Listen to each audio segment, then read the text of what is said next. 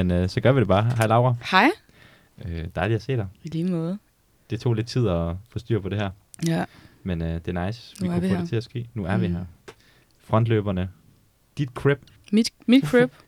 ja, det, ja, det ville det være, hvis MTV, MTV kom og, og spurgte, om de måtte se mit crib, så var det nok de her døre, jeg Mm. åbnede op for. Mm-hmm. Det er bedre end det egen. Det private domicil, eller hvad? Ja, ja, det er ikke så flot derhjemme. det er ikke noget, jeg er stolt af. Nej, det, vi kan sgu heller ikke prale. Åh, der er, Altså, vi bor et godt sted, men det er virkelig klamt. Bor I det er sammen? virkelig klart. Ja, vi bor Nå, hvor sammen. hyggeligt. Hvor er henne? Rigskov. Sådan der. Ja, Ja. Fint skal det være. Næsten Strandvejen, Mm. men ikke Strandvejen. i Men, et øh, rækkehus. Hvad? Ja, et rækkehus, ja. Dejligt rækkehus. Men øh, ja, det er lidt, fordi vi er jo vant til at sige velkommen Ja. til vores gæster, og velkommen til. Men ret beset er det jo dig, der skulle sige velkommen til. Ja, så velkommen til. Tak. Tak. Ja. Hvad, hvad, kan du fortælle, hvad, kan du, hvad kan du fortælle os om øh, det her sted? Om det her sted, jamen øh, det er jo et helt vildt fedt sted. Øh, det hedder Frontløberne, og det ligger nede på øh, Industrihavnen her i Aarhus. Det er der, vi er lige nu. Øhm, og ja, hvad er det egentlig? Det er jo bare sådan en eller anden form for forening øh, og et kæmpe hus, der ligesom huser en masse øh, selvstændige virksomheder og musikstudier, og vi har et keramikværksted, og nogen, der sidder og syr, har sådan et lille syrum, og Chopin har åbnet en chaibar hernede. Ja, det så jeg Øh, godt. Ja, helt vildt hyggeligt. Og så, så er vi jo bare hernede hver dag næsten. Det er jeg i hvert fald. Hvordan stødte du på frontløberen? Jamen, jeg tror, at øh, Frederik, som producerede min første EP, som også er en del af, af den gruppe, der hedder Følsom, som også sidder her, øhm, han havde studie hernede. Og han var den eneste, jeg kendte, der havde et studie i Aarhus overhovedet. Og så tror jeg bare, det var sådan, at jeg lige så stille kom ind i det, og så lærer man bare flere og flere folk at kende. Og så lige pludselig så var der et, et hul i et studie, hvor de manglede en. Og så slog jeg til. Hmm. Ja.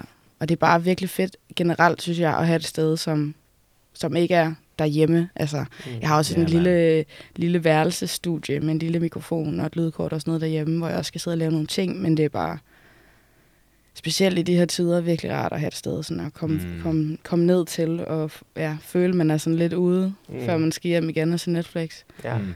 Don't shit where you eat. No, exactly. Ja, ja, ja, ja, ja. Ja. Og man bliver også bare virkelig øh, sådan inspireret. Altså det her sted er virkelig inspirerende. Man har lyst til at være kreativ, man har lyst til at have cap på, man har lyst til, du ved, altså sådan, det er bare, der er bare en vibe hernede. Der er altså. en virkelig, virkelig fin vibe, og nogle virkelig, virkelig fede mennesker. Og som laver alt muligt forskelligt. Mm. Altså, det er også det, der er så fedt, at det ikke bare er en masse musikstudier, men man ligesom kan trække på nogle, på nogle sider af hinanden, som man ikke sådan selv rummer. Mm. Ja. Man må også sige, at det er sådan en ting, som den kreative klasse på en eller anden måde er virkelig god til. Altså, I ved, det er som om, at kreative mennesker ofte har det med at færdes de samme steder. Sådan, ja, Ja, ja. Det er jo Ja. fordi, at kreative mennesker er grundlæggende antisociale. De kan jo Ja. ikke, de kan ikke finde ud af at være sammen med andre Nej. mennesker, end folk, der ligner dem. Altså, Altså, det er jo ikke engang løgn. nej, men det er det ikke. Nej. Det er det virkelig ikke. Altså, jeg hader virkelig normale mennesker, som en af de... Så det tør jeg godt at stå ved. Nå, jeg er faktisk meget øh, inspireret af normale mennesker. Okay. Jeg synes, at det er en, en meget, meget, meget smuk kunst at kunne se sig tilfreds med de små ting i livet, som jeg føler, at normale mennesker i gåseøjne er, er dygtige til. Hmm. Ja. Hmm. ser dig selv som normal. Så. Hmm, nej.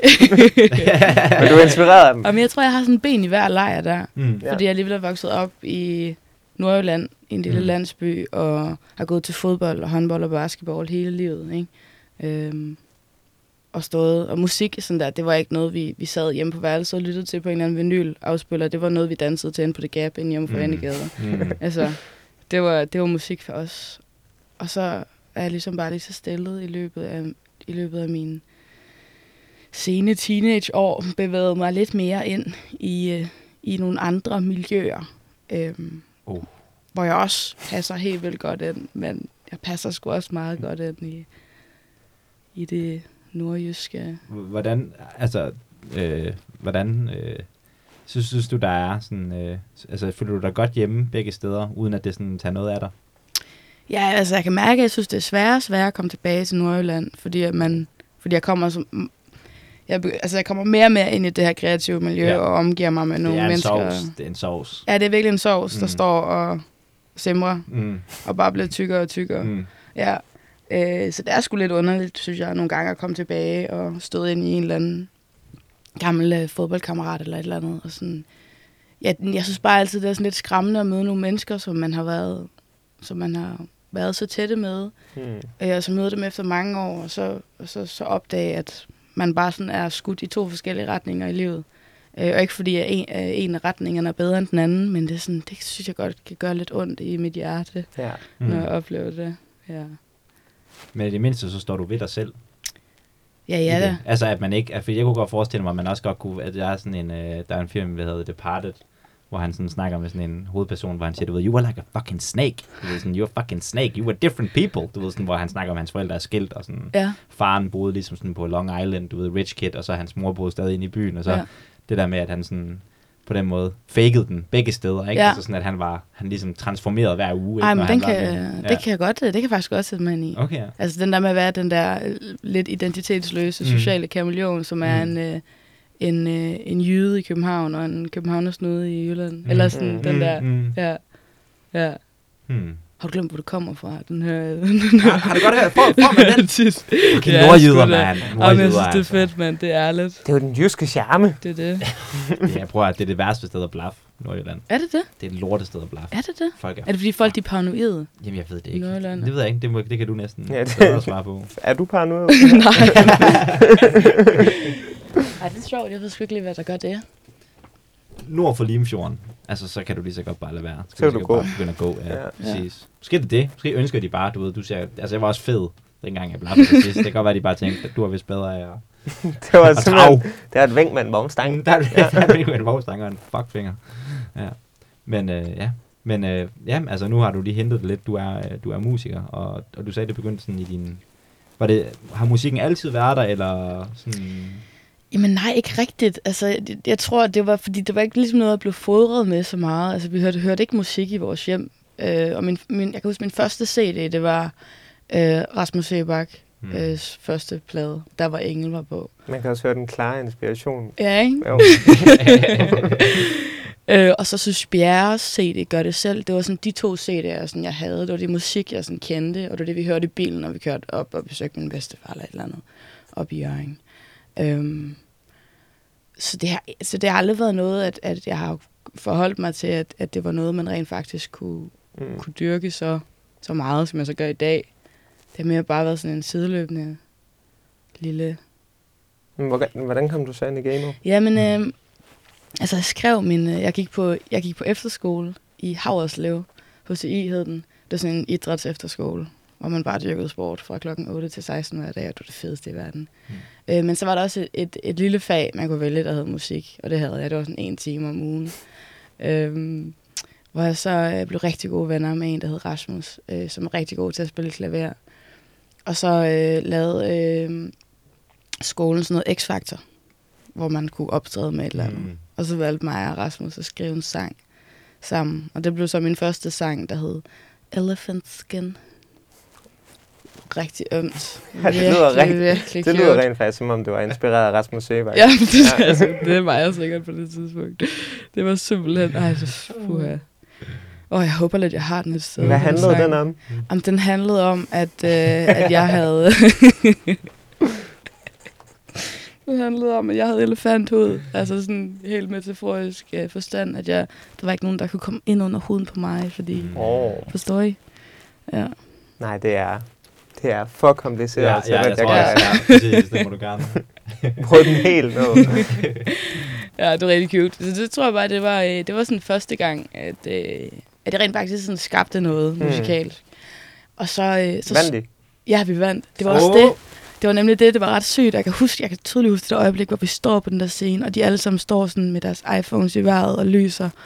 Åh oh, ja, det var bare sådan det vildeste adrenalin-kick, jeg nogensinde havde fået. Altså sådan, det var vildere end at score et mål i fodbold. Ja. Det der med, at alle stod og kiggede på mand. Alle klappede af dig. Mm. det var så fedt. Ja.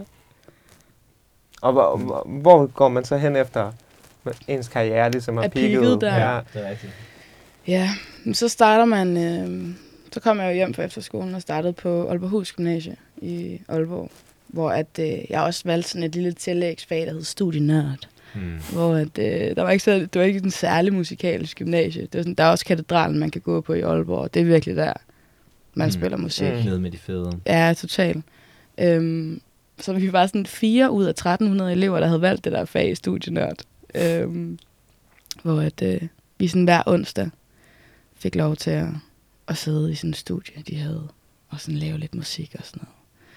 Og det var også bare mega fedt. Nå, det er det, der skulle... Okay, studienørd, jeg havde vidderligt sådan, I ville sidde med Ja. matematikbøgerne. Ja. Nej, det var sådan en musikstudienørd. Ah, smart. Ja.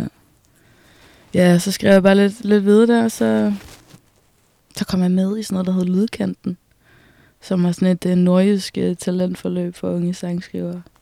Og det var så vildt, at jeg kom med i det. Det var sådan helt så crazy. Mm. Jeg kunne huske, at jeg græd. Sendte du noget, sendte du noget ind? Ja, ja, og så kan jeg, jeg, jeg, jeg kan Var huske... også Elephant Skin? Ja, det var det. ja, det er sgu ret sikker på, det var. Mm. Ja, det var det, og så var der sådan lidt en hiphop, en dansk hiphop-sang, jeg havde lavet, fordi jeg begyndte at hænge lidt ud med sådan nogle hiphop-folk fra Aalborg, sådan havde fået lov til at lægge nogle features, Mm. øh, nogle omkvæder og sådan noget.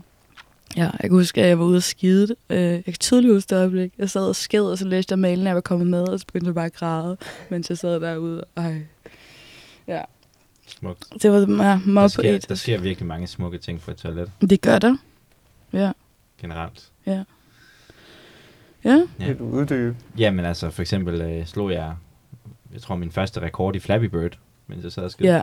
Åh, oh, Flappy Bird. Altså, kan du huske, at Flappy Bird, Jeg kan huske you det. remember Ja, Flappy? ja, ja, Ej, Man ja. kan jo sælge en telefon til sådan 100.000 Mm. mm. kroner, hvis man har, har appen med Flappy Bird. Mm. Fordi den blev slettet. Er det rigtigt? Ja, han Ja. slettede den. Ja, Og det var, sådan, det var det mest GG. ja. ja Han slettede appen, fordi at øh, var, ja. han synes folk var blevet for afhængige. Altså det var sådan et anti-phone move, at han ikke ville have, at folk skulle være så meget på deres telefon. Nå, sygt, mand. Det kan du godt dække. Ja, lidt. Det kan I ikke Flap, dække. det er Flappy Bird. Det er sgu da et fedt statement alligevel. Jeg synes, det er meget fedt. Du synes, det er meget fedt? Ja. Jamen okay. Jamen, Jeg er ked af. Det betyder det- meget for dig, Flappy Bird. Ja, det, det gjorde det. Ja, det gjorde det. nemlig, det gjorde det. Det var det eneste spil, jeg kunne lide det, fordi det var så simpelt. Det Ja. var så genialt. Ja. Nå, okay. Ja, men øh, lad det ikke komme imellem os. Nej, nej. Hvad hedder det? Men okay. Ja. Og så, men, men du, du har, det virker til, at du har ligesom de første to år af din karriere kan opsummeres med Elephant Skin. Ja. Og så, og hvornår, hvornår er det ligesom? Og så begynder det her hiphop at komme lidt mere ind i billedet. ja, fordi så bliver jeg venner med Emanuel. Øh, eller jeg bliver faktisk jeg bliver kærester med Emanuels gode ven. Emanuel, det er ham for følsom. Mm. Han sidder også Mm. mm. herinde. Hmm. Øh, og begynder sådan at få lov til at komme lidt med, når de har sessions og sådan noget. Sidde der på sofaen, og når alle de der hårde hiphop-drenge fra Aalborg, de står og spytter. Så begyndte jeg også selv at sidde og skrive sådan lidt, sådan lidt hiphop-tekster. det var mega åndssvagt, Mm. mm. fordi jeg gjorde det bare, fordi jeg tænkte, det, ja, helt klart, det er sådan. Ja, Jeg skal være en af- dem. ja. Ja, jeg skal være en af drengene. Det er der entourage. Præcis. Øhm, og det tror jeg gjorde ret meget ved den måde, jeg så, altså, er er endt med at skrive mine tekster på. Altså, det er inspireret ret meget for sådan, fra hiphop-verdenen. Mm. Mm. Og altså, en af mine største idoler dengang var også LC. Ja, boss, Ja. boss. Bare sådan, jeg kan huske, altså jeg var dødeligt forelsket i ham faktisk. Ja, det var virkelig, altså det var langt ude. Jeg øhm, til jul, der bagte jeg sådan nogle småkager, hvor jeg bagte et L og et I og et A og et M, så jeg ligesom kunne spise, spise ham. Det er en fucking mærkelig kærlighedserklæring, er det ikke det? jo, det var ret syret. Jeg var virkelig Det er sådan lidt ligesom at spise, I ved, øh, det der Jesu kastileme. Ja, Mhm. ja, Mm. Ja, Det er en stor, stor ære, du har givet øh, Liam. ja. Så, ja. Så det-. Og så spiste du Liam, og så blev det hiphop. Så blev det hiphop. Og så... Ja, og hvad sker der så? Hvad, altså, hvor, hvor, hvor kommer den første EP? Hvornår kommer den ind i billedet? Jamen, det gør den jo faktisk ret sent. Mm. Gør den ikke det? Jo, fordi den, den udgav jeg jo først her i efteråret 2020. Øhm, så der gik, der gik tre år, hvor jeg, hvor, jeg havde, hvor jeg havde min guitar på ryggen og tog ud til en masse havnefestival rundt omkring i Nordjylland og stod og spillede for fire gamle damer, der sad og spiste deres madpakker, og så min mor og far og sådan noget. Øhm, Okay. Klassiker. Det er en klassiker, ikke? Jo, men det, Det, er der, vi alle, det er det er der alle er musikere, der de alle starter, starter. virker det til, altså. Men hold kæft, mand. Jeg føler virkelig, at man er blevet øh, rustet, når man har spillet for sådan et utaknemmeligt publikum. Ja. så mange gange. Der er ikke rigtig noget, der kan slå mig ud længere. Hvad gør man der? Altså sådan, har man ikke bare lyst til fucking at smide? Er Jo. det der så at skrive? Jeg har lyst til bare at fucking skade. Hvad holdt der så køre? Eller ja? Det ved jeg faktisk ikke. jeg ved det ikke. Jeg tror bare, at, at jeg ville det så gerne. Og, og dengang, når du ikke har prøvet... Altså, altså, jeg havde ikke prøvet andet. så Det var bare fedt, at der var fire, der, der Du gik havde ud lyst fra, at sådan, var alle koncerter, Ja, ja, at det ja. var to gamle damer. Og Ja. Men det var godt nok frygteligt. Pinligt. Men alligevel så var det sådan, dem der så havde hørt det, de var så også oppe og var sådan, hold da kæft, det var fandme, det, det var flot. du er en vakspige. ja, præcis, ikke en frisk ung Mm. dame, ja. Ja, og så, jamen, så var det første, så kom jeg med i Karrierekanonen mm. i 2019, og det var ligesom der, at det begyndte at tage det rigtig store. fart. Ja. Øhm, ja, hvor at, øh, ja, vi vandt jo for helvede. Øh, og jeg tror, vi var ret meget underdogs egentlig. Mm. Øh, sådan, dengang vi skulle, vi skulle spille på Spot Festival Mm. inde på Radar. Men den der Radar-koncert, det var godt nok det vildeste, der nogensinde skete. Sådan, der var bare... Jeg tror, folk var virkelig overrasket over, hvad fuck det egentlig var, mm. vi lavede. Det var... Jeg ved det ikke. Det var en, det var, der var bare en vild, vild, vild modtagelse af det, og kom på i bagsiden af politikken dagen efter med fem stjerner, eller fem hjerter, og en, altså en helt spærret bagside, der bare, hvor det bare stod Mm. noget om angående mig. Du, du er altså også, altså sådan, når man ser dine uh, live performances, altså jeg har, jeg, når jeg ser dine live performances, Mm. så bliver jeg ramt af to ting. Ja. Et, pas på dig selv, mand. Den stemme der, Mm. fordi du giver den fandme hele armen på den stemme, ikke? Jo. Øh, så det, jeg bliver altid sådan lidt bekymret. Ej, ej, hun bliver nødt til at lære, du ved, en sangteknik, der er lidt mere Mm. skånsom, fordi du ved sådan, det kan fandme også, øh, altså man kan hurtigt, øh, det er sgu ligesom tinnitus, ikke? Altså så står man 15 år efter, og har ikke, øh, har ikke mere Nej. tilbage. Men når det så er sagt, så bliver jeg jo også blæst bagover mm. den intensitet, du kommer med til det. Ja, det er jeg glad for. Og det med stemmen der, det er rigtigt. Det var virkelig et problem i starten, men jeg har heldigvis øh, gået til noget undervisning nu, og har fået meget styr. mere styr på det. Altså, det, det er vildt, hvor mange måder, jeg kan synge på nu, fordi jeg bare sådan har, jeg bliver nødt til at udforske det der spektrum og finde ud af, hvordan fuck kan jeg, hvordan fanden kan jeg gøre det her? ja. øh, uden at det skal smadre min stemme fuldstændig. Så øhm, det arbejder jeg på. Ja, jeg tror også, det lyder mere voldsomt, end det egentlig er for min Mm, stemme. okay. Ja. Jeg vil sige, mit indtryk ved dig, jeg synes, jeg blev også meget blæst. Jeg synes, Ja. du er virkelig god. Mm. Men den anden ting, jeg også havde, det var, at jeg var, jeg var lidt bange for, når du kom her i studiet, om du ville være vildt sur. Ja, det tror jeg, Fordi- det tror jeg. Der, der er sådan, jeg ved ikke, der er i en af videoerne, hvor du har sådan et meget intens blik op i kameraet på et eller andet tidspunkt. Og jeg var sikker på, at du ville komme, og så ville det være sådan, hej, hej, altså, så ville du sidde og sådan, jeg vil Være have helt ryst her og sidde og være, ja, præcis. Ja, og så vil du få en teams promo her, eller sådan noget der. Men du er jo utrolig sød og venlig. Og, Nå, det er glad for. Ja. Ja, det, det er sjovt. Altså, en ting er, at øh, jeg er meget, jeg er meget hvad hedder sådan, positivt glad menneske, når jeg ikke står på en scene. Og min stemme er meget lys på en eller anden måde. Den kan godt blive meget high-pitched, når jeg snakker om et eller andet. Men når jeg står på scenen, så er jeg bare et bedst. Men er det bevidst? Altså, er det, er det et udtryk, du gerne vil have, at du vil være den, den hårde? Nej, men jeg tror ikke, det er noget, jeg sådan påtager mig på den måde, men øh, jeg tror, altså ærligt, så tror jeg, at den der, den der meget sådan desperate ting, Mm. jeg har på scenen, måske kommer lidt fra de der havnefestivaler, hvor jeg stod Ja. med gitaren, fordi jeg var sådan, okay, Er der nogen, der lytter Ja. med derude, eller Jeg var hvad? sådan- Hvad så? Hvad kig så? Hvad så, stjernen. Grete? Skal høre det her? Ja, ja, ja, ja. Ja, ja. For jeg tror, jeg så bare, altså det var også en af de største øh, frygte, øh, frygte, frygte, frygter, frygte, I don't know, i verden for en musiker, det er, altså, det der med, hvis folk ikke lytter, ikke? Ja. Så jeg tror, på en eller anden måde startede det med at være lidt en forsvarsmekanisme for sådan, okay, jeg bliver nødt til at captivate folk fuldstændig, sådan, fordi ellers så, så skal jeg ikke stå her, så kan jeg ikke stå her. Men Det virker virkelig godt. Altså, det gør det. Det vil jeg sige. Jamen, det, ja. Ja, det er godt. det giver virkelig et sådan... Øh, man føler fandme, man skal lytte.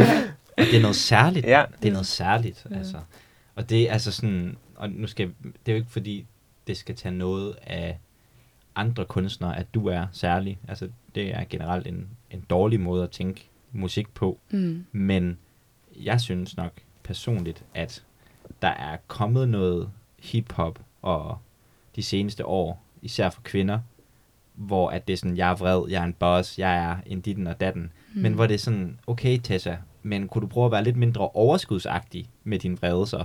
Altså, hvor jeg synes, der er sådan en desperation, som du også selv siger i dit, som mm. bare gør det super ægte for mig, sådan, Ja. at, at høre det sådan, wow, okay, her er der faktisk en, der har en følelse, Ja, som hun skal ud med. ja, Og det synes jeg bare, det, det, det synes jeg altid bare, det klikker på et eller andet måde, når Ja. man hører det slags. Altså. fedt. Men jeg tror også meget, at, øh, det ved jeg ikke, men jeg tror også meget, det handler om det der med, om man vælger at pege ud af eller ind af i sin vrede, ikke? Altså, fordi det er rigtigt, at der, er- der er en, altså inden for hiphop-verdenen, og øhm, specielt i de her tider med, med, med kvindekampe og sådan noget, eller feminisme, og, så, er det, så er det rigtigt, at altså, så, så kan man meget hurtigt udtrykke sin, sin vrede på måske en lidt sådan, den er gal med hele verden, ikke? Fuck Mm. ja. Mm. Men det, det vil jeg meget, meget, meget nødigt gøre selv. Øh, så jeg tror, det jeg gør rigtig meget i mine tekster er sådan, fuck mig. fuck mig. Jeg sådan prøver ligesom at, at, pege på en eller anden måde ind af, være lidt mere sådan, Det lyder lidt ubehageligt, umiddelbart. mm, ja, nej. Jeg synes faktisk, det er sindssygt befriende. Og det er heller ikke fordi, at, at jeg siger til mig selv, at jeg er en lort eller et eller andet i alle Mm. mine tekster. Men bare det der med at være meget bevidst om, altså hvad er det, der sker? Hvor, hvorfor er det, at der er så mange fucking unge, der er deprimeret øh, lige nu? Og hvordan kan jeg... Altså, det er jo et problem, ikke også? Og det har jo noget at gøre med, med vores samfund og en masse ting. Men, men det nytter jo ikke noget, at jeg står og siger, fuck politik til skuespil eller et eller andet. Mm. Altså, jeg, for mig virker det, virker det, virker det bedre, at, at jeg bare ligesom prøver at beskrive over for mig selv, hvordan kommer, hvordan kommer det her til udtryk i, i min dagligdag? Hvordan oplever jeg, at, at den her vrede, jeg går rundt med i maven, udspiller sig i alle de relationer, jeg har til de her mennesker? Og hvorfor er det måske, at de gør det? Og hvorfor er det, at vi er så fucking egoistiske? Og Mm. hvorfor Mm. det ene og det andet, men jeg føler bare ikke, at jeg kan tage udgangspunkt i andet end mig selv. Mm. Ja, og sådan det helt nære. Det tror jeg også bare skaber et stærkere billede for dem, der lytter. Altså, øh, at have noget, at, have, at, hvis man på en eller anden måde kan male så konkret et billede i folks hoveder, at de næsten kan røre ved det og være sådan, ej, det der, det skete sgu også for mig i går, eller et Mm. eller andet, eller ej, det der, det sagde min mor til mig. Jeg kan huske det, som var det i går. I stedet for, at man prøver at være sådan meget abstrakt og ja. Ja. Jamen altså Word, og det, altså, og det, og det, jeg tror, jeg tror også, altså fordi det du beskriver med, at man kan mærke billedet, Mm, var nemlig meget rammende for min oplevelse af at høre din musik. ja. At jeg, at jeg virkelig følte, at det gik ind i mig. Mm. Øh, Jeg synes også Ja. lidt, det kommer sådan det her, eller at du kommer fra Nordjylland i det. Altså i stedet for, at det skal være pling og abstrakt, så skal det skulle være, Ja. det skal skulle være noget på jorden, ikke? Det skal Jo. være noget relaterbart. Ja, ja. Hvad fanden mener du mm, egentlig? Hvad mener det her? mm. Ja. Ja. Jeg synes du, der var... Bare for lige at spille videre på den her øh, nordjyske øh, vinkel. Synes du, der var... Synes du, der i, i Nordjylland var plads til de følelser, du synger om? Mm. Det er meget svært at snakke om en hel øh, region på den måde. Altså, jeg synes, det er bedre, end at snakke om et land. Altså, vi bliver nødt til... Altså, Ja, ja, ja. Men lad os snakke om dit lokalsamfund. ja, Lad ja. os snakke om den landsby, du kommer fra. Ja. Øhm, Kan man snakke om Skal- det? ja, Den, Jamen, du det man kender vel de fleste i den landsby? 92 Jamen, øh, ja, der, der, der, var, der var plads til mig inde i, inde i mig selv, heldigvis. Mm. Altså, hvis I forstår, hvad jeg mener. Når jeg sådan kigger tilbage på det, så er jeg bare glad for, at jeg, at jeg var så stærk en lille øh, fidus, at, at, jeg ikke, at jeg ikke så alt det, der egentlig var galt. Øh, med den måde, der ligesom er, er nogle kasser, øh, som man helst skal passe ind i, og hvis du ikke gør det, så, så får du det nok lidt svært. Altså Mm. sådan, jeg var også meget en drengepige, og sådan, kunne godt lide at gå i drengetøj, og jeg fik også sådan et, øh, et kostyme i fødselsdagsgave, sådan Emil fra Lønneberg kostyme. Han var mit største Mm. idol. Jeg så den der film hver dag i et år, tror jeg. Så havde min mor, hun havde været rundt i, i en masse genbrugsbutikker og sådan finde tøj, der sådan kunne ligne Emil fra Lønnebergs tøj, og jeg var så stolt af Mm. det, og jeg gik i skole med det, og jeg synes, det var så sejt, og det var sådan, det var sådan helt skrællet huller i bukserne, og en lille vest den der hat der. Laura, der kommer der. Ja. øhm, jeg tror, jeg var, lidt, jeg var nok lidt, lidt anderledes, end de fleste var, men, øhm, men det var ikke noget, der sådan gjorde ondt i mig. Jeg tror, det gjorde ondt i mine forældre mere at se, hvordan at nogen måske øh, udstø, udstøtte mig lidt for, for nogle sociale grupper og sådan noget, fordi jeg ikke lige legede med barbedukker og sådan noget. Men for mig, så tænkte jeg sgu ikke så meget over det. Rigtigt. Og heldigvis så var jeg en, øh, en kæmpe stjerne til fodbold, så der kunne jeg virkelig få sådan min, øh, min anerkendelse. Øh, det der med, når, ja, folk de klappede af mig. Mm. Jeg skød det der fucking mål. Hvad spillede du? Jeg spillede, øh, jamen jeg var, Og spiller måske også stadig? nej det gør jeg ikke. Øh, jeg var øh, midtbane, hvad hedder, jeg kan fandme ikke huske, hvad det hedder længere. Sådan noget center forward hedder Center det? forward? Ja. Og Offensiv så var jeg, midtbane? Ja, offensiv øh, midtbane. Og så var jeg venstrebenet. Jeg havde det helt vildt Ah. godt venstreben. Den er god. Ja. Ja. Ja. ja, sgu noget med os venstrebenet. Vi kan sgu et eller andet, altså. Ja. Det er en original vare, Det er det. og en tidlig død. Vidste du godt det? Er det rigtigt? Venstreben. Jamen, altså, der er virkelig mange dårlige ting ved at være venstre lemmet. Nå. Men det er ikke også noget med, med kreativ Det er kre- jo, det er kreativitet, men det er skizofreni, det er tidlig død, det er misbrug, altså det er det hele. Altså, pas på. Ej, hvor Så sindssygt. begynd at bruge højre. Ja, begynd ja, træn Ja. den kajthånd. I will. Nå, men det er sjovt, jeg er højrehåndet med venstrebenet. What? Ja. Vil du trække din... Er det venstre Jeg ved ikke, jeg ved går ikke, på, jeg ved eller ikke, er hvad vi det skal stille. venstre? Jamen, du er helt unik jo. ja Jeg ved ikke, hvad vi skal stille op med dig. Jeg tror ikke, de studier er lavet. Nej. Hvad hedder det? Jeg har et spørgsmål her. Ja. Som er sådan, fordi du er jo musiker. Ja. Øh, og jeg ved ikke, hvordan du hører musik. Sådan, jeg er meget sådan en person, der har inden for radioverdenen, der har man sådan en med, at der er ting i A-sporet. Så snakker jeg med en radiovært, der er sådan DJ'et på P4. Så har du B-sporet, så har du C-sporet, så har du D-sporet. A-sporet, det er ligesom de sange, der er hot lige nu. Mm. De bliver spillet sådan hver anden time mindst. Mm. Så er der B-sporet, du, du forstår Ja, ja. systemet. Øh, altså rotation. Rotation. Ja. Det hedder rotation. Ja. Okay, ja. Ja. Og jeg føler egentlig også, at min egen måde at høre musik på er lidt på den måde. Der er sådan Ja. lidt nogle rotation. Ja. Og, og så mit spørgsmål til dig, det er, hvad, hvad er der i din rotation lige nu? Jamen, det, jeg tror måske, jeg tænker, om det er lidt anderledes. Okay, ja. Øhm, jeg hører for det første aldrig radio. Altså det, jeg hører musik øh, på Spotify. Ja. Øhm, og jeg er også sådan en, der hurtigt bliver, bliver træt af at høre de samme sange. Så jeg har, jeg har tit sådan nogle maniske perioder, hvor jeg bare hører én kunstner kun, Hmm. hvis jeg lige finder det. Og den måde, jeg faktisk finder min musik på, er tit bare den der Discover Weekly. Den er Øh, også god, playliste. Den er god. Den er så vild, fordi jeg ved ikke, jeg ved ikke hvordan fanden jeg ellers lige skal sådan finde ny musik. Mm-hmm.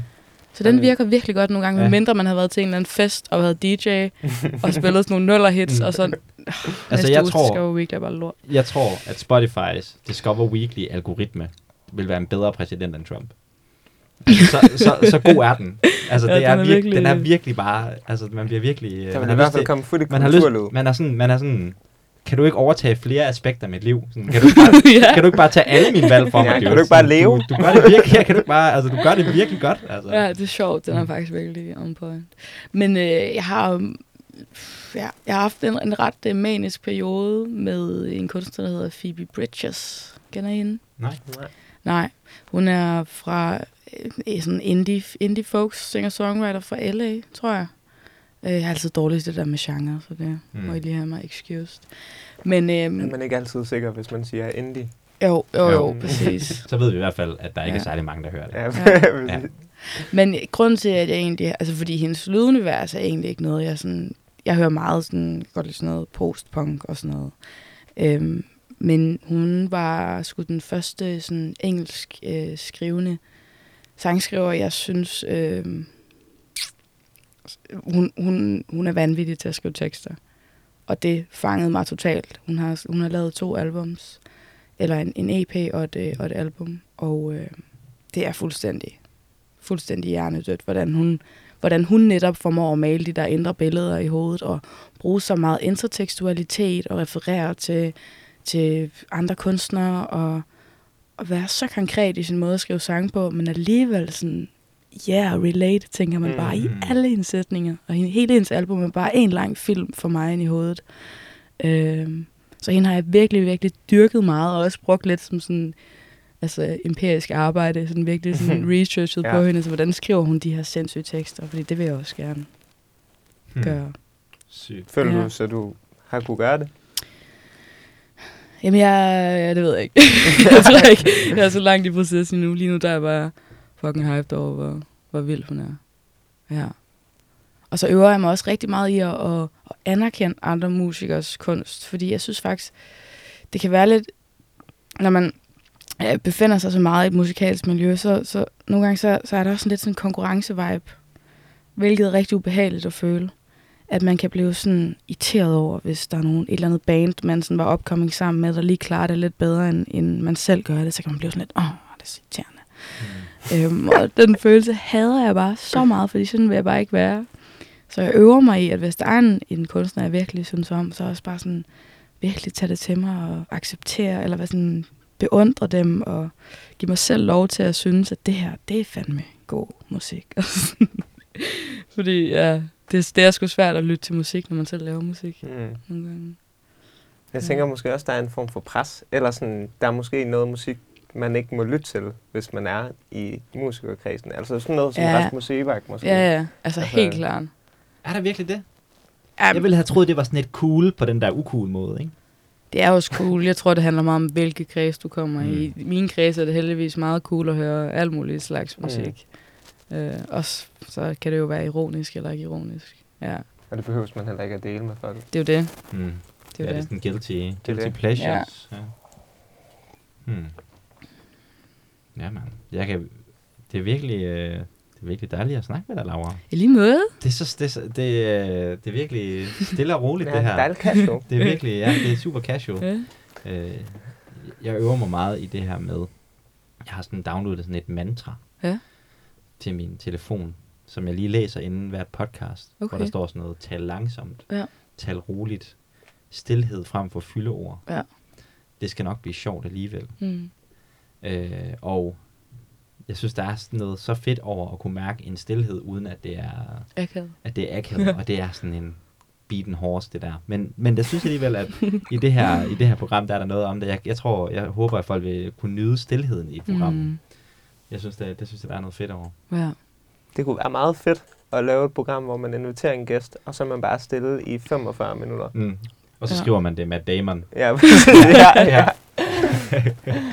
Mm. ja, det kunne være en fed uh, happening, eller hvad man vil kalde det. Men ja, Phoebe Bridges, det er, Det er en anbefaling, synes det er en jeg. anbefaling. Til folket. Phoebe Bridges. F-I-B-I. Og PH... Oh. Ah, Phoebe. Ja, ja. Phoebe for Friends. Det er præcis. ja, præcis. Ja. Okay, ja. helt Og sikkert. Jeff Ikke sej. Bridges. Og, og Jeff og Bridges, ja. Jeff Bridges. Ja. Mm. Eller bare Eller- broer i flertal. Jeps. Ja. Eller Bridges. Bridget. Jones Diary, uden Jones Diary, og Ja. så hvor man også fjerner til. Kan du ikke sige noget sjovt, Benjamin? Nej, det var det. Nå, det var det. Det var det Nå, sjove, åh, ah, ja, okay. så den er yes, brugt den er brugt nu. Okay, fint nok. Er du, er du sådan, leveler du op? Er det sådan ligesom Ja, ja. Nitro i uh, Need for Speed? Ja, præcis. Ja, den skal lige... Men det var meget sjovt sagt også. Ja, ja. Jamen, I, I keep them coming, altså. Nå, Laura, Mhm. jeg har skrevet independent eller label, hvis Sony ringer. Altså, jeg er jo... Øh, jeg har jo signet med et major label. Ja, ja. Så, øh, Super. Credit til mit uh, research team. Nej, det er også svært at vide. Det ved jeg ikke, om det står Ja. nogle steder. Jamen, jeg har signet på Universal Music, faktisk. Ja, damn. Men altså, jeg. Tillykke. Ja, tak. Men, øh, Hvornår? men det er jo et interessant spørgsmål, Ja. hvad der er bedst. Ja. Og det er jo meget forskelligt, tænker jeg også. Mm. Øhm, men for mig, som er så... Øhm, jeg er ikke sådan en rigtig musiker, synes jeg ikke selv. Eller sådan, det jeg kan, det er, at jeg kan skrive nogle tekster og nogle sange, og så, ja, så har jeg brug for rigtig meget hjælp til rigtig mange andre ting. Øhm, til at producere mine sange, og øhm, til at lave musikvideoer for mig, og til at skubbe dem til radio, og til at ringe til politikken og spørge om de øh, et eller andet, øh, book mine gigs og sådan noget. Så for mig har det været, øh, har det været helt ideelt at signe med Universal øh, Music, ud fra hvor jeg stod på det tidspunkt. Hvornår, Hvornår var det, ja? Men det var i øh, januar 2020. Januar, ti- okay, så det er et år siden alligevel. Har de så også lavet din EP? Ja, den er udgivet gennem Universal Den Music. er udgivet gennem Universal Ja. ja. simpelthen. Wow. Men, det, men alligevel har det været sådan en meget low-key proces med din homie og... Ja, videre, ja, det har jeg værnet den. rigtig meget om. Ja. Ja. At det er sådan... Altså, jeg skal fucking have lov til at bestemme Ja. alting selv. Hvad stiller de så krav? Ja, for det, ja. ja, og hvordan har de været at arbejde med? Altså? Jeg er rigtig, rigtig glad for, for mit samarbejde med dem, faktisk. Øh, og man hører jo sindssygt mange skrækhistorier, så jeg har også været meget omhyggelig med at få... Jeg tror, vi forhandlede min kontrakt et år, før jeg skrev min krusedulle og sådan noget. Så jeg har været meget, meget, meget skeptisk, øhm, og nok også måske for skeptisk. Altså, sådan, jeg har vel styret det hele selv. Altså, jeg skal selv lave mit artwork. Det har jeg gjort, det er meget tydeligt. er det paint, du bruger der, eller? det kunne det fandme lige så godt Mm, være. Ja. Meget øh, pænt. Ja, jeg, hvad hedder det, jeg har virkelig vil gøre meget selv, fordi ja, det skal være på min måde og sådan nogle ting, og det har de givet mig totalt lov til, og det har været mega fedt at opleve det. Men nu står jeg så her og skal til at arbejde på min næste EP, og nu kan jeg også godt se, okay, nu stoler jeg på, på de her mennesker. Måske var det en god idé at lige lægge nogle af alle de her ansvarsopgaver Ja. fra en selv, så man ikke øh, bliver syg hovedet. Man, jeg kan godt forestille mig, at man godt kan, eller jeg glemmer i hvert fald nogle gange, at det jo også er mennesker, der arbejder for ja, Universal Studios. I stedet for den store onde Ja. maskine, ikke, som ja. bare sådan, Ja. ja, spiser en, og så tager pengene fra en til. Ja. De gør de først, når man bliver stor. ja, det er det. Så du har masser af tid. Du Masser af tid, ja. Mm. Men øh, altså for andre, så, så giver det lige så god mening ikke at specielt i de her tider, hvor man kan gøre det hele selv. Altså, du, du kan jo udgive det, alting selv. Det er Mm. så nemt. Ja. Mm. Det er så nemt. At du har bare brug for nogen til at... Der, hvis du kan finde af at producere, finde af at mixe og masterere, you're good. Mm. Ja. Det kunne være, det er det, man skulle. Ja. for noget? Blive et selskab. Altså blive pladeselskab? Ja, præcis. Vi har et studie, ja. så man synge Det der. her studie. Ja. ja, Der er penge i det. ja penge det er der jo så bare ikke. Nej, det er det, jeg tænker, altså ud på det Laura lige sagde, Ja. så øh, forfatter jeg ikke, hvordan du overhovedet tænker, ej, så skal jeg starte i studiet. Det lød bare så let, lige pludselig, du ved. Mm, Ja. Det er bare bada bing. Præcis, og så, så kommer pengene. Mm, Ja. Fuldstændig. Ej, ja. Jeg tror, du, du er bedre egnet i podcast. Ja, måske. Tror jeg. Men, okay, men altså hvad, i forhold til det Benjamin spørger, altså, du har fået fuldstændig uafhængighed.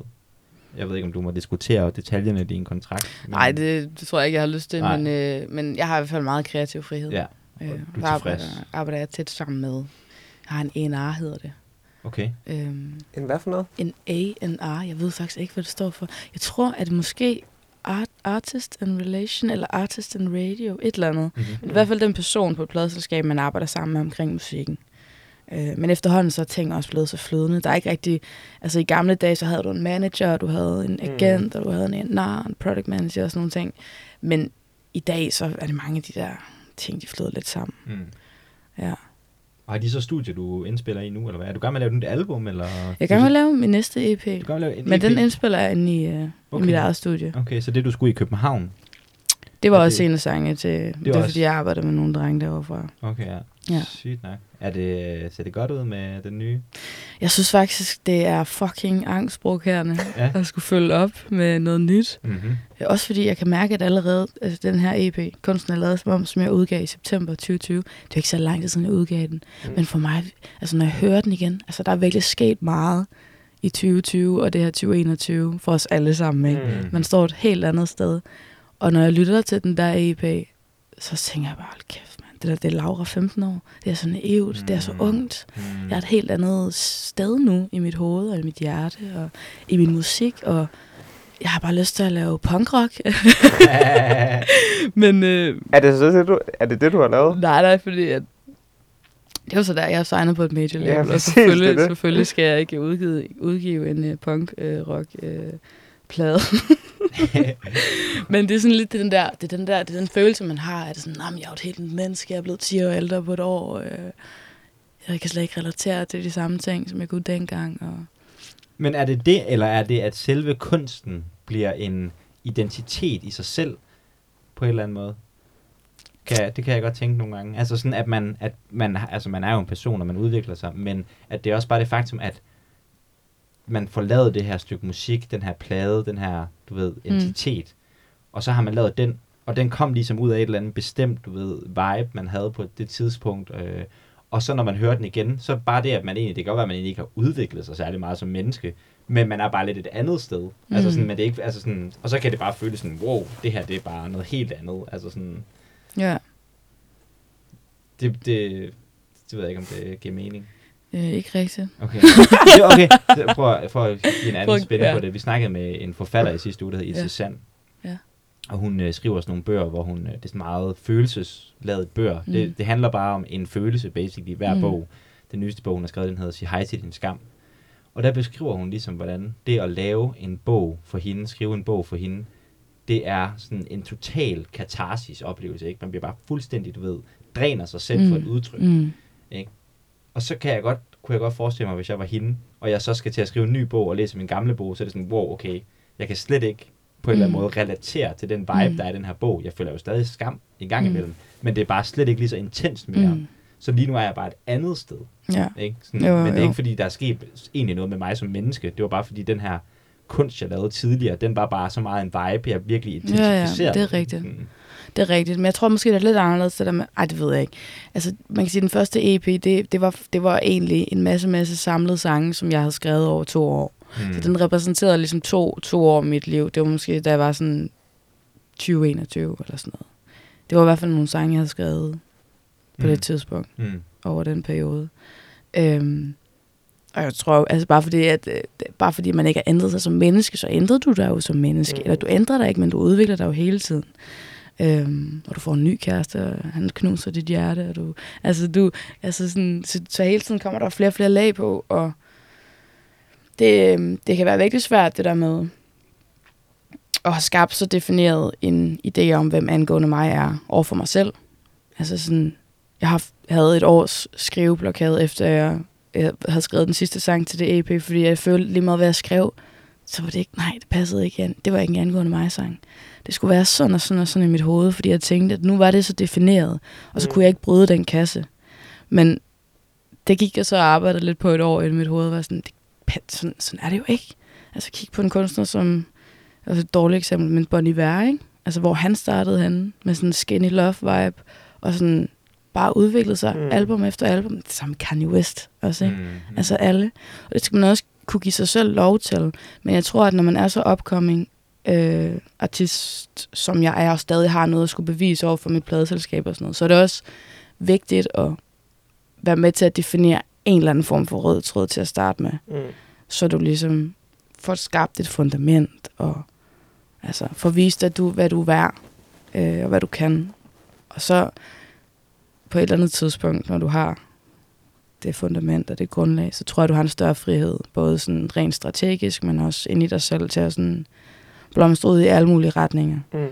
Øhm, Så er det så sådan den overordnede plan lige nu? De næste, det ved jeg ikke, fem år, der skal man ligesom, der prøver du at få plantet din flag i jorden, eller hvad man kan sige, så det ikke kan rykkes, og så når du har gjort det, så kan du lave alt det punkrock, du vil, eller... ja, måske eller lidt, men det, det, nu lyder det også, som om jeg har bare tænkt mig at være sellout de næste fem år. Eller sådan. Men altså, det er heller ikke det, men altså, de sange, der kommer på den nye EP, er allerede meget mere modne og sådan nogle ting. Mm. Men det er den der kunst med at lige sådan, og stadig have den der røde tråd. Mm. Altså, det, det, det er fint nok, at jeg lytter til al mulig punk-rock musik lige nu, men det betyder jo ikke, at, at jeg skal lave det. Nej. Jeg skal jo huske på, hvad, hvad er det, jeg er god til, og hvad er det, der, der hele tiden har været kernen i angående mig. Og så lægge små lag på af de ting, jeg er inspireret i i øjeblikket, og det kommer også til at komme til udtryk på den næste EP i mega høj grad. Altså, den tror jeg får en, det, det hele er lidt mere håndspillet. Øhm, det er tænkt lidt mere kompositorisk. Øhm, det er ikke bare tre akkorder og en 808. Det er sådan, det er en god sangskrivning på en, på en, ja, på et lidt højere niveau, føler jeg selv. Mm. Øhm, og det gør også bare, at det er sværere at færdiggøre en sang, Ja. når det ikke bare er tre akkorder og en 808. Øh, og en eller anden naiv følelse, jeg lige havde for at skrive en tekst, og så spytte den, og så er det det. Så jeg har lidt større forventninger til mig selv nu, tror jeg. Mm. Så det er en lidt hård proces. Hvor meget betyder det for dig, at, at lad os sige, at det her album kommer ud, og det er en total flop, der er ikke nogen, der kan lide det, politikken hader det, ingen kommer til koncerterne, altså sådan, hvor, hvad, hvad, hvad, vil det, hvad vil det betyde for dig? Altså sådan, Altså, nu er det også det, man er på et major label, og man skal hele tiden gå på lidt kompromis og sådan noget. Hvis, hvis jeg kunne stå 100% inden for det, jeg havde lavet, og være sådan, det her, det, det var fucking det, jeg gerne ville udgive. Og sådan, Mm. det er så rigtigt, det er sådan, jeg vil lyde. Og, og ingen ville snakke om det, og politikken vi havde det. Så ville jeg have det fint. Men hvis, hvis, hvis jeg havde følt, at jeg var gået på kompromis med noget i min kunst, for at det skulle passe bedre ind i det der kommercielle format, og at radioen gad at spille det, og det så floppede, Mm. så vil jeg være virkelig sur på mig selv over at have, have gået på det forkerte kompromis Mm. på en eller anden måde. Og, og, hvordan, og hvilken en af de to vibes har du omkring det album, du gerne vil lave nu? Jamen, det er en proces, og det er også en, øh, det er også en, en, en, en argumentationskamp med pladeselskab og sådan noget, og snakke om kunst øh, og hvad man vil med musikken. Men øh, jeg håber, at, øh, at, at jeg kommer til at kunne stå inden for det hele. Og det er jo ikke fordi, altså, det der er, jeg skrev, jeg skrev et digt her for to dage siden, som hedder, jeg drømmer om at udgive noget, jeg kan stå inden for. Øhm, men det er lige så meget, man har så for mange, mange forventninger til sig selv, men det kan også, selvom man ikke havde et major pladeselskab i ryggen, så kan det stadig være svært at indfri de der forventninger. At få eksekveret, hvad er det, du, Mm. hvad er det for et maleri, du ser i dit hoved? Mm. Altså, så det er også det, jeg mener med at kunne stå inden for. Det er Ja, ikke fordi, der er klart. nogen, der, der, der lægger mig i lænker. Det er også Mm. mere mig selv. Altså, kan Mm. jeg finde ud af at... Jeg tænker på en eller anden måde, måske Mm. også det kan give en form for frihed, fordi hvis det nu, altså nu siger du, at det godt nok vil være irriterende, men jeg vil tænke, ej, jeg fejlede.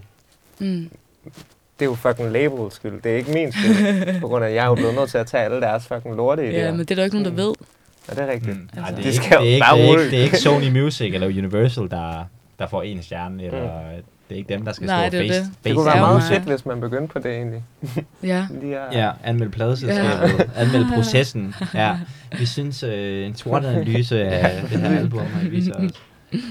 Ja, fordi altså, det er også det er fordi, altså, det her podcast, det er jo ikke på samme måde et øh, så råt kreativt produkt, men alligevel er det lidt. Altså sådan, og jeg kan virkelig, den der indre konflikt med sig selv om sådan, øh, sådan og det måske, eller måske er det ikke det samme, men, men jeg synes alligevel, det får mig til at tænke på den her tanke om, hvorfor gør jeg det her egentlig? Mm. Gør jeg det her, fordi at jeg har et eller andet idé i mit hoved om, hvordan det her podcast i det her tilfælde skal se ud, hvordan Mm. at folk de sådan skal se det, du ved, Ja. og øh, der er den her ting, der skal hedde bla bla podcast, og man forestiller sig selv, du ved, på Jimmy Fallon, og man er sådan, ja, jamen, jeg fik jo idéen tilbage, og Fuck, det er sådan, rigtigt, ikke? Og så sådan, du ved, det er den ene, ikke? Og så er der sådan, og så er den anden, det er sådan, du ved, jeg vil faktisk bare, synes bare, det er fucking fedt at lave podcast og snakke med mennesker. Ja. Og jeg vil sige, for mig, der har det i hvert fald bare været sådan, du ved, nu var jeg, det, det der har fået mig til for alvor at gå i gang med at lave podcast, og, og ligesom være lidt mere ambitiøs omkring det, det er simpelthen bare, at jeg har fundet ud af, at jeg er fucking ligeglad, om Jimmy Fallon han ringer. Mm. Jeg laver det her, fordi jeg synes, det er fucking grinerne at lave det. Fordi at jeg faktisk ikke har et bedre alternativ. Altså sådan, jeg gør det egentlig bare fordi, at jeg har lyst til at, at have det i mit liv. Og der er ikke, der er ikke mere at sige Mm. til det. det jeg, jeg kan bare godt lide, at det er i mit liv, det her. Og så kan det sådan set være lige meget alt det andet. Det er ligesom at gå til fodbold. Det er ligesom at gå til fodbold, eller det, men, men, men så den dimension oveni, det er jo også, men det er også Men er, noget det, seriøst. men er det noget, er det noget, du bilder dig selv ind? Jamen, det kan du øh, sige. Jeg, jeg kan bare sige, jeg synes, at den anden tanke er demotiverende. Og jeg synes, den anden, at den her Ja. tanke er motiverende. Ja, Det er den, der gør, at jeg har lyst til at lave podcast. Og den anden tanke hæmmer mig faktisk. selvfølgelig. Den er faktisk ikke, fordi at det bliver hele tiden sådan en præstationsangst. Ikke? Man har et eller andet ideal, man har sat op for sig selv, hvad det her Mm. burde være. Mm. Og, så det, og så fejler man hele tiden i forhold til det, og Ja. ja. man tænker, ej, hvorfor fik jeg ikke lavet det der Facebook-post, fordi du ved, det Ja. ja. er på vej fremad, og ej, og, nu, Ja. og det ser uprofessionelt ud og sådan noget.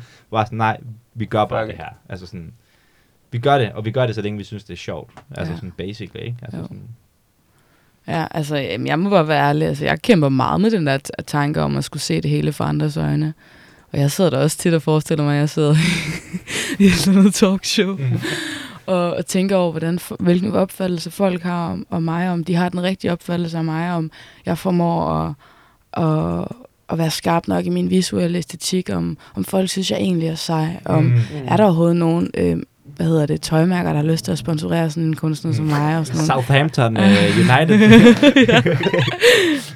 Altså, det kæmper jeg helt, og det anerkender jeg virkelig også over for mig selv. Mm. Øhm, ja, jeg tror faktisk ærligt talt, at det er en kæmpe drivkraft for mig. Og det har det været lige siden jeg startede til fodbold. Altså, det der med at være god til noget, og, og folk, hvor folk giver dig en eller anden form for kærlighed øh, på den måde, det, mm.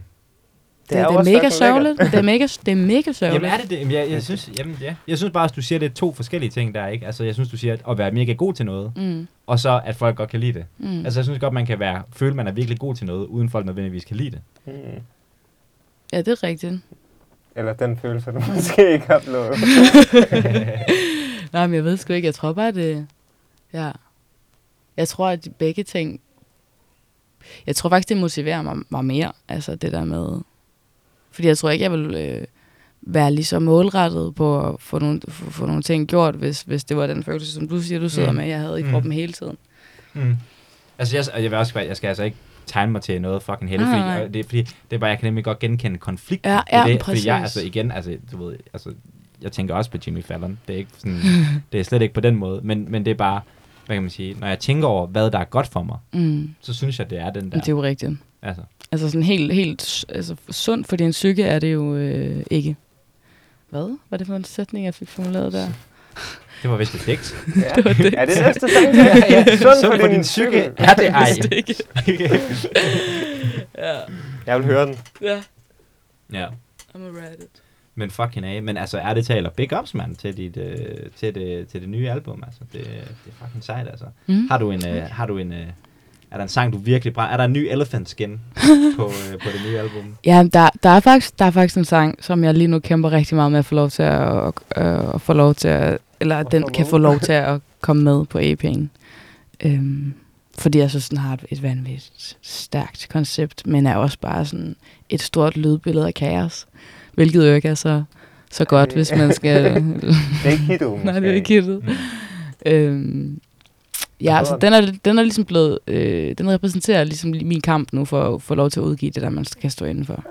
Ja, den sang. Mm. Og så udkommer der forhåbentlig en ny single næste måned. Au. Yes. Det bliver spændende. Er det en exclusive? Poppede vi lige der? Var vi de første, der fik den nye? Ja, det tror jeg. Øj, dude. We're in the money now, man. Jimmy Fallon, ja. Øj. God damn. Ja. Nå, sygt nok. Mm. Sweet. Ja. Ja, jamen altså, øh, lækker. Hvad hedder det? øh, Ja, lækkert. Det Jeg tænkte det, på, jeg tænkte. jeg, tænkte, jeg, jeg synes, der er noget sjovt, du sagde, mm. i forhold til dit tidligere album, og så det nye her, som det jo kommer til at være. Ja. Du er gået fra, du ved, tre akkorder til flere akkorder. Mm. Sådan, eller ja, det lød sådan i hvert fald. Synes Det er du, svært med flere akkorder end tre. Hvordan er skridtet fra tre til fire? Og er der flere akkorder?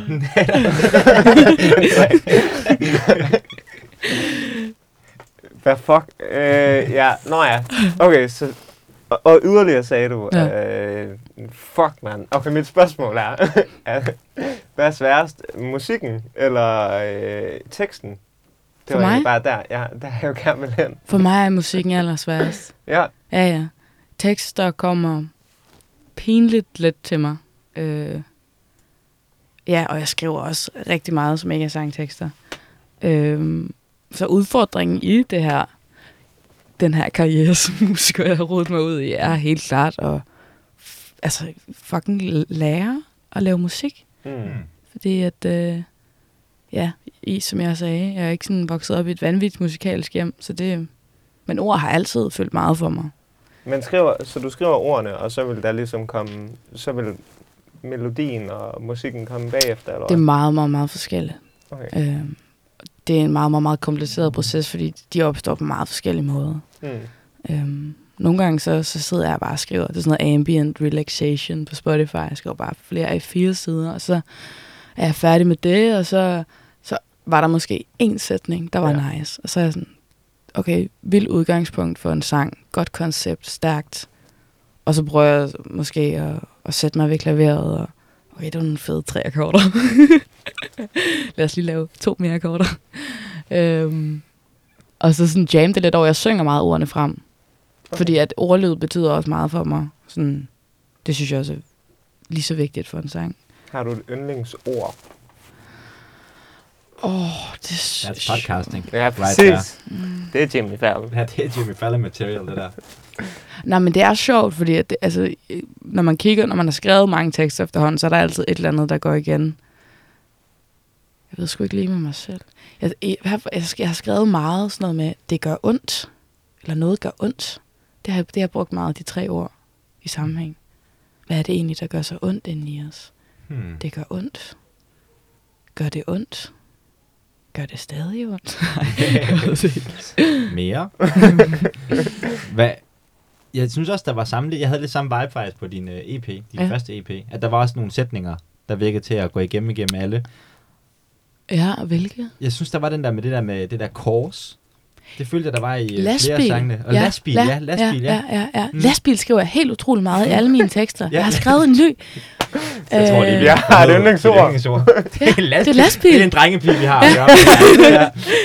Ja. Det er bare, lege med Barbie. jeg- Nej, jeg vil have lastbil. Der, og der kommer, den kommer til at være med på, næ- på næste EP også. Der kommer også lastbil også med i en af sangene. Ja. Lastbil.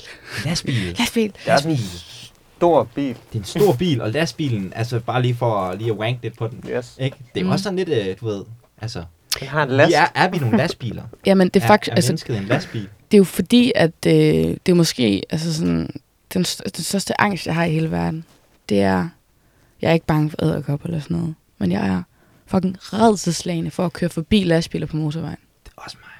Lastbiler er nøjeren. Det er så noget. Jeg synes, det er væsentligt mere nøjere, når de overhælder en. Ja. Så føler jeg Ja, ja, videre, ja, ja, det er ja. sådan, at... Kører du også lidt, nok lidt langsomt. Ja, det er jo... Jeg er nervøs på det. Ja. En lastbil er nøjeren, og mennesker, der kører lastbiler, er også bare nøjeren. Altså, der er jo ikke den kvinde fra øh, 1960 og efter, der ikke lige har fået en upassende tilnærmning i en lastbil. Jeg har begyndt at kalde min øh, egen musik for øh, trucker pop. Hmm. Din hvad? Hvad er du begyndt Jeg har lavet min egen genre, der hedder trucker pop. Det er sygt nok. Hvad Er det ikke sygt nok? Det er sygt nok. Jo. Trucker pop, det kan Ja. jeg godt lide. Det er sygt Det er nice. bare sådan lidt pro- det er bare sådan, du er fra. Nordjylland. Men, øh, ja, Ja. prolpop. Men lastbilen er der igen. Og igen, altså, jeg t- altså prøv at overveje, hvor, hvor meget tid, ja, lastbilen er der igen, hvor meget tid sådan nogle lastbilchauffører har til at tænke over livet, ikke? Hmm. At de vil virkelig kunne tænke over, altså få produceret nogle tekster Mm. mm. sådan på en 12 timers tur. Ja. Ja. Og Det kunne og være. det, og det er chokerende, hvor få af dem, der gør det, ikke? Ja. Jo, du ved, det ved du ikke en skid om. Nej, det- Jeg ved ikke, det er rigtigt. Sorry. Trucker pop er en virkelig voksende ja, genre. ja. det er en subkultur. Ja. Det er en trokkultur. Det er en så kultur. Grineren. ja. Nå, se, det der, det er det, vi kalder i podcastverdenen ending on a high note. Yeah. Er det ikke det, vi gør? Jo, jeg skal også tisse helt Ja, jeg skal med også pisse. Uha. Så slutter vi on a high note. Jeg har noget. Øh, skal, vi, skal vi lige have nogle, øh, du ved, øh, tags fra dig? Nogle plugs? Hashtag øh, street. Nej. Nej, jeg ved ikke, hvad, hvad Hvor jeg skal kan sige. folk kan, angående mig er navnet Ja, Instagram. øh, about me. Fordi About at øh, man ikke kan skrive å Mm-hmm. på Instagram. Ah. Så ja, About Me på Instagram. Angående mig på Facebook. Angående mig på Spotify. Vær klar til en ny single. Vær klar til en ny EP. Er der, er der datoer? Nej. Nej. Det tør jeg ikke sige noget, for det kommer 100%, 100% til at blive rykket. Mm. Ja. Sygt. Stay tuned. Stay tuned. Tak, Laura. Ja. Angående mig, mand. Mm, Fornøjelse at, at snakke med dig. I lige måde. Vi ses jo hernede. Ja, mand. Ja. Tak fordi vi måtte øh, komme i dit crib. Selvfølgelig. ja. Lækkert crib. Mm. Yes. Men der mangler en Søren Pind plakat. Det gør der. Det gør der i hvert fald. Ja, tusind tak.